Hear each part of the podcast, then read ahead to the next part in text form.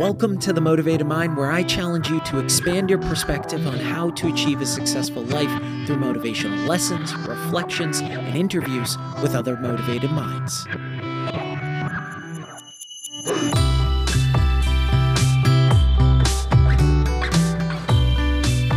Welcome back to the Motivated Mind, a top 100 health podcast. Thanks to each of you. This is episode 369, and I'm your host, Scott Lynch. Thanks so much for listening. If I've brought you any value, please be sure to leave a review and hit that subscribe or follow button. Don't be a stranger. Shoot me a DM on Instagram or Facebook and let me know what you want to hear more of. And please be sure to share the podcast. You may already know about my private coaching program, which offers tremendous benefits. However, there's another approach worth exploring group coaching.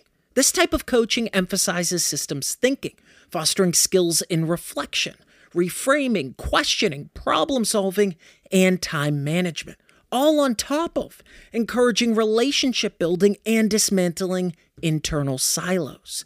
Well, I'm thrilled to introduce my group coaching program, where we'll meet twice a month, every first and third Friday, for 45 minute video sessions.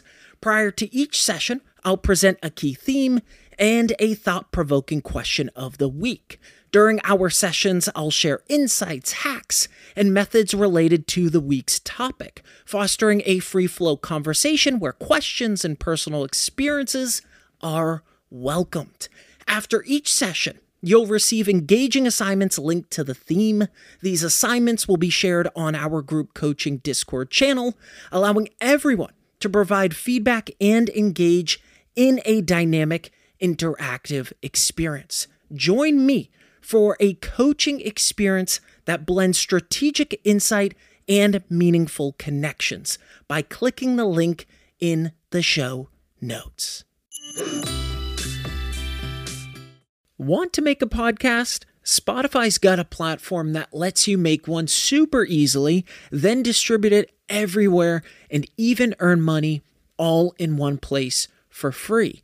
It's called Spotify for Podcasters, and here's how it works. Spotify for Podcasters lets you record and edit podcasts right from your phone or computer. So no matter what your setup is like, you can start creating today. Then you can distribute your podcast to Spotify and everywhere else podcasts are heard. Video podcasts are also available on Spotify. With Spotify for Podcasters, you can earn money in a variety of ways, including ads and podcast subscriptions. And best of all, it's totally free with no catch. Ever since I discovered Spotify for podcasters, I feel like it's allowed me to be more creative because I've been able to simplify the admin aspect of my podcast and focus on developing more valuable and creative content. I highly recommend you give it a try. Download the Spotify for Podcasters app or go to www.spotify.com backslash podcasters to get started.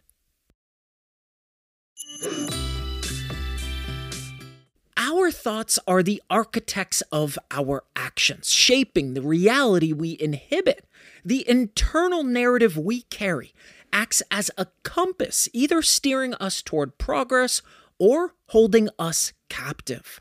Within the realm of personal growth, it's the uncomfortable moments, once embraced, that transform into stepping stones for profound change. This journey isn't about seeking comfort, it's a courageous exploration into the discomfort that lays the foundation for extraordinary personal and collective growth. So, what are the stepping stones that mark our path as we embark on this challenging journey to reshape our thinking? Number one, you have anxiety because deep down you know you could be doing bigger things.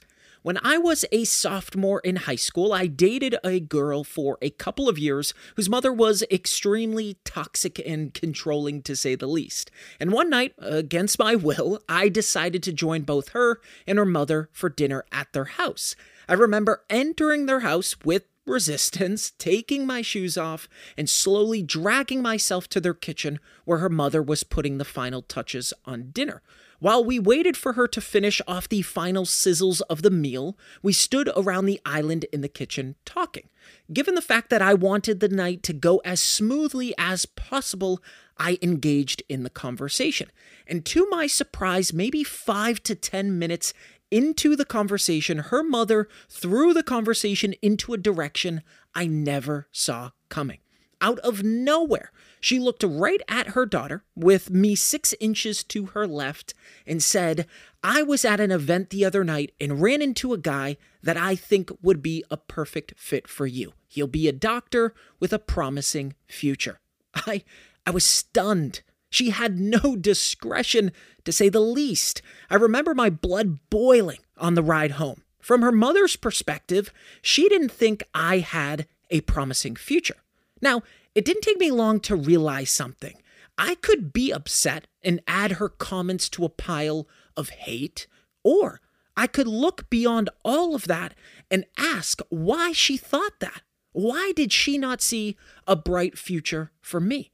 Do I think I have a bright future on my current path? And separating myself from my surface level emotions and thoughts, I realized I wasn't pushing myself. I wasn't trying.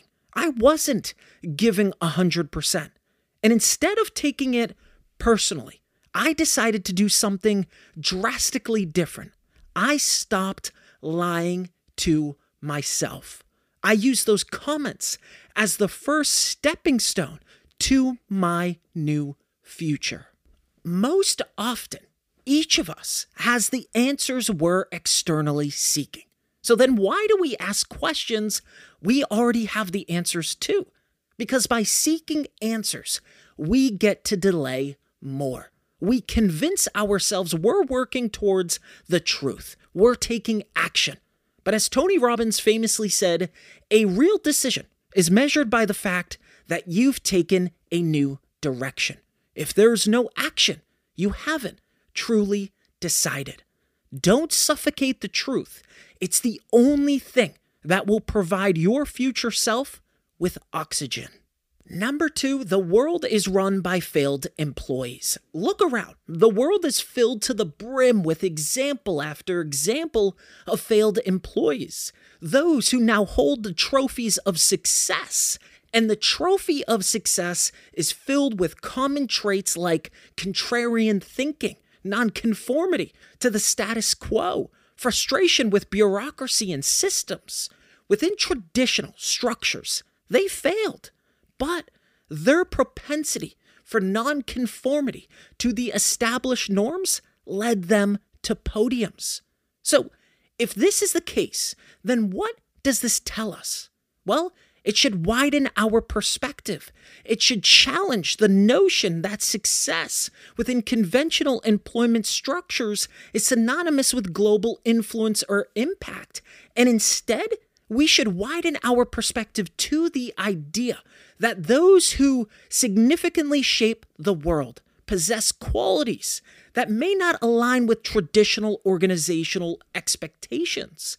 It should crack our minds open and flood the area around them to see the importance of embracing diverse thinking styles to challenge the status quo and reevaluate the definition of success.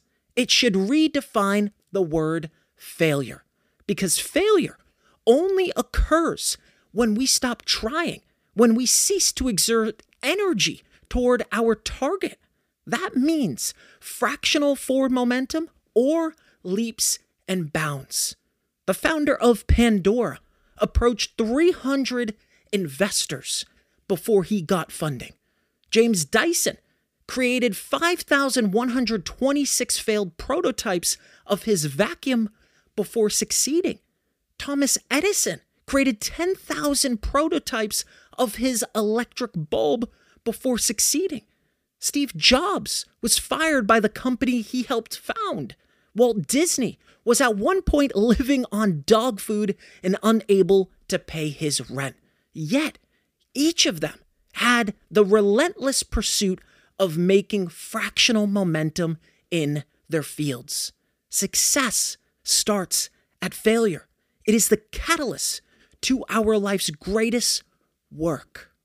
Number three, the curriculum to learn $20,000 month skills is free for everyone on the internet. The internet created one of the biggest shifts in human history, a system architecture that has revolutionized mass communication, mass media, and commerce. It shifted the dynamics of our everyday lives. What's even more impressive is that this revolutionary tool is free. As long as you have a computer or a phone, you can leverage one of the greatest tools ever invented. Now, some people might argue that it's not entirely free, if you have access to a local cafe, you have access to a computer. However, that is not the real argument most make. Most say it's a lack of money in general to grow their knowledge and success. But it's not a lack of money that holds people back, it's a lack of willingness and effort to seek that information. There are hundreds of thousands of free courses online. The average book costs 10 to $20. We live in an age where information is abundant. The internet alone has 120 zettabytes of information. And for reference, a zettabyte is about a trillion gigabytes. Each day, 328.77 million terabytes of data are created. There should be zero excuses as to why we cannot self educate ourselves for a better future. Yet again, it comes back to willingness, effort, and discipline. Here's a statistic that highlights the lack of accountability and discipline. The completion rate of online courses is between 5 and 15%. Udemy, which has over 210,000 courses, reports that the average student enrolled in a course completes just 30% of the content. And an average of 70% of students never even start the course. Every year, the shelves are flooded with over 3 million new books. Despite this vast ocean of knowledge, the average American only manages to read four of them annually. And a recent Gallup poll found that American adults are reading fewer books each year. It's time to be honest with ourselves. It's not that we don't have the money, it's not that we don't have the resources, it's not that we don't have the time, it's that we lack accountability, discipline, and motivation.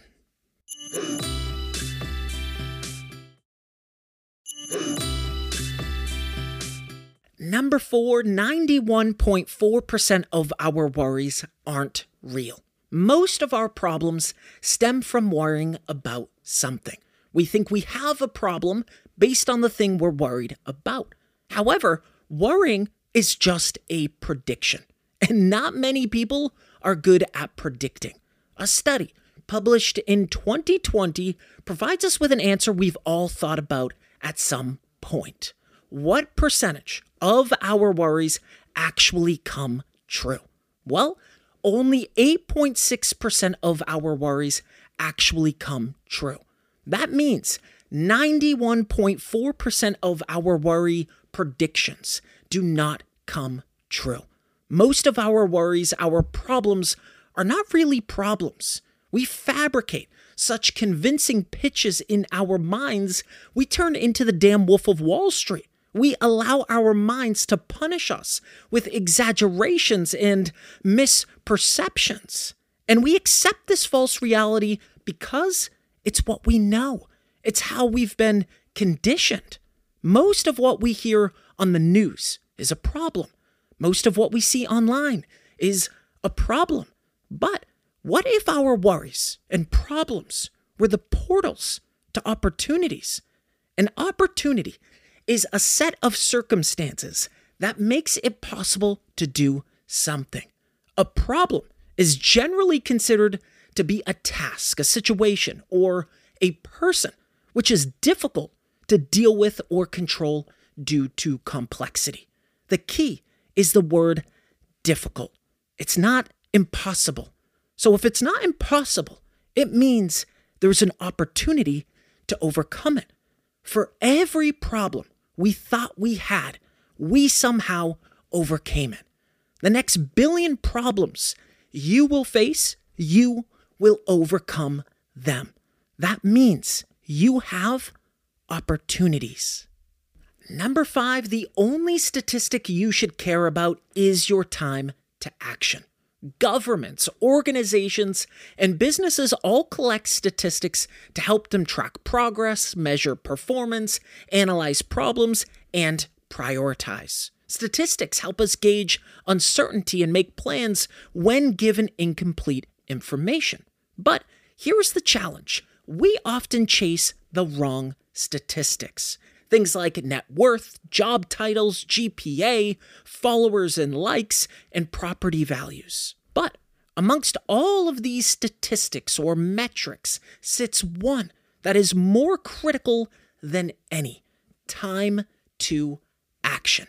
Improving our urgency redefines our ability to get shit done.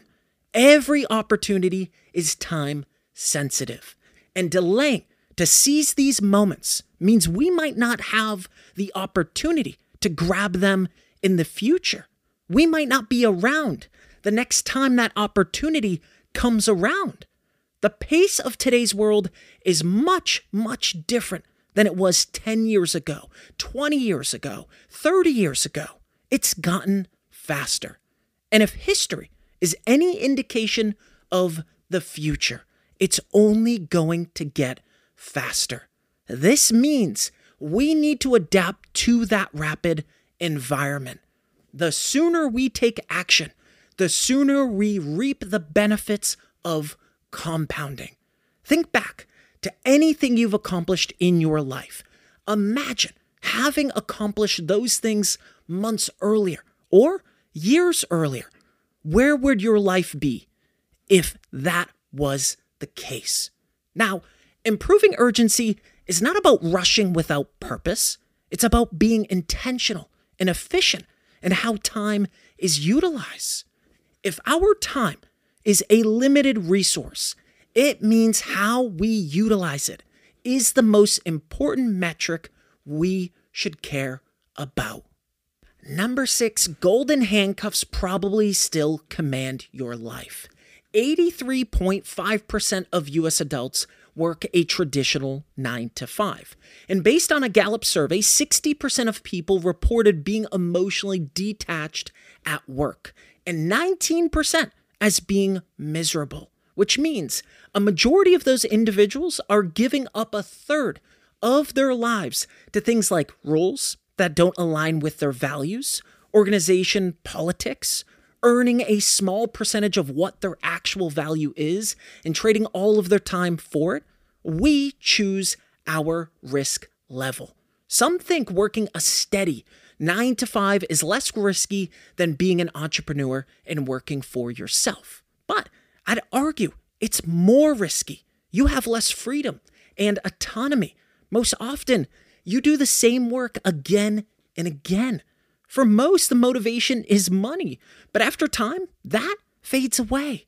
You are replaceable, a number in a spreadsheet at the mercy of the enterprise. You have less control over your destiny.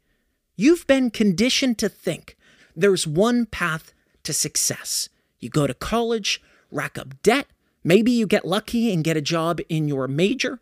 Either way, you need money to pay for that degree. So, most rush into a job to start making money. And before you know it, you're addicted to the consistent paycheck, tolerate the politics, misaligned values, and earning less than you're actually worth. As Kevin O'Leary said, a salary is what they give you to forget about your dreams.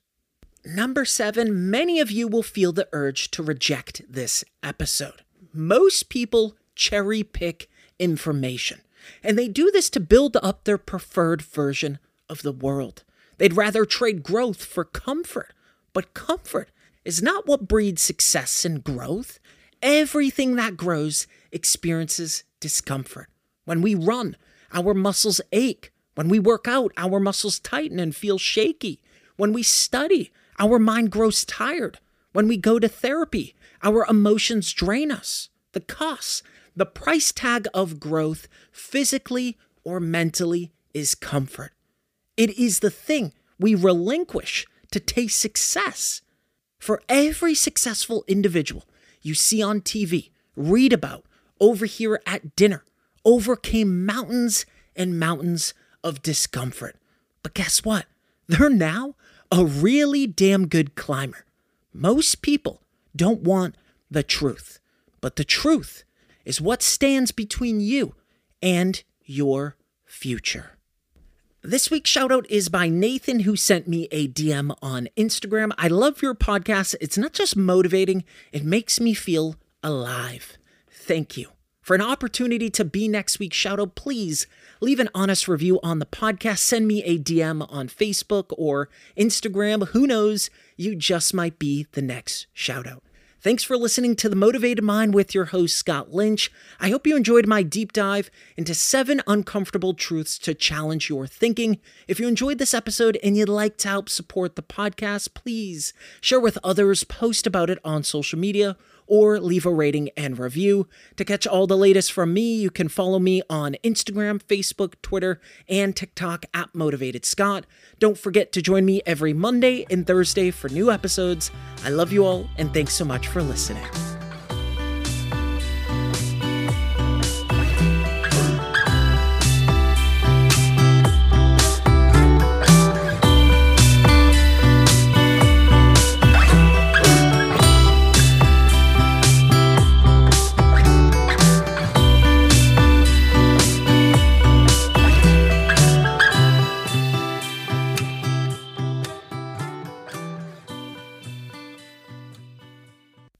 The Motivated Mind is a legacy division.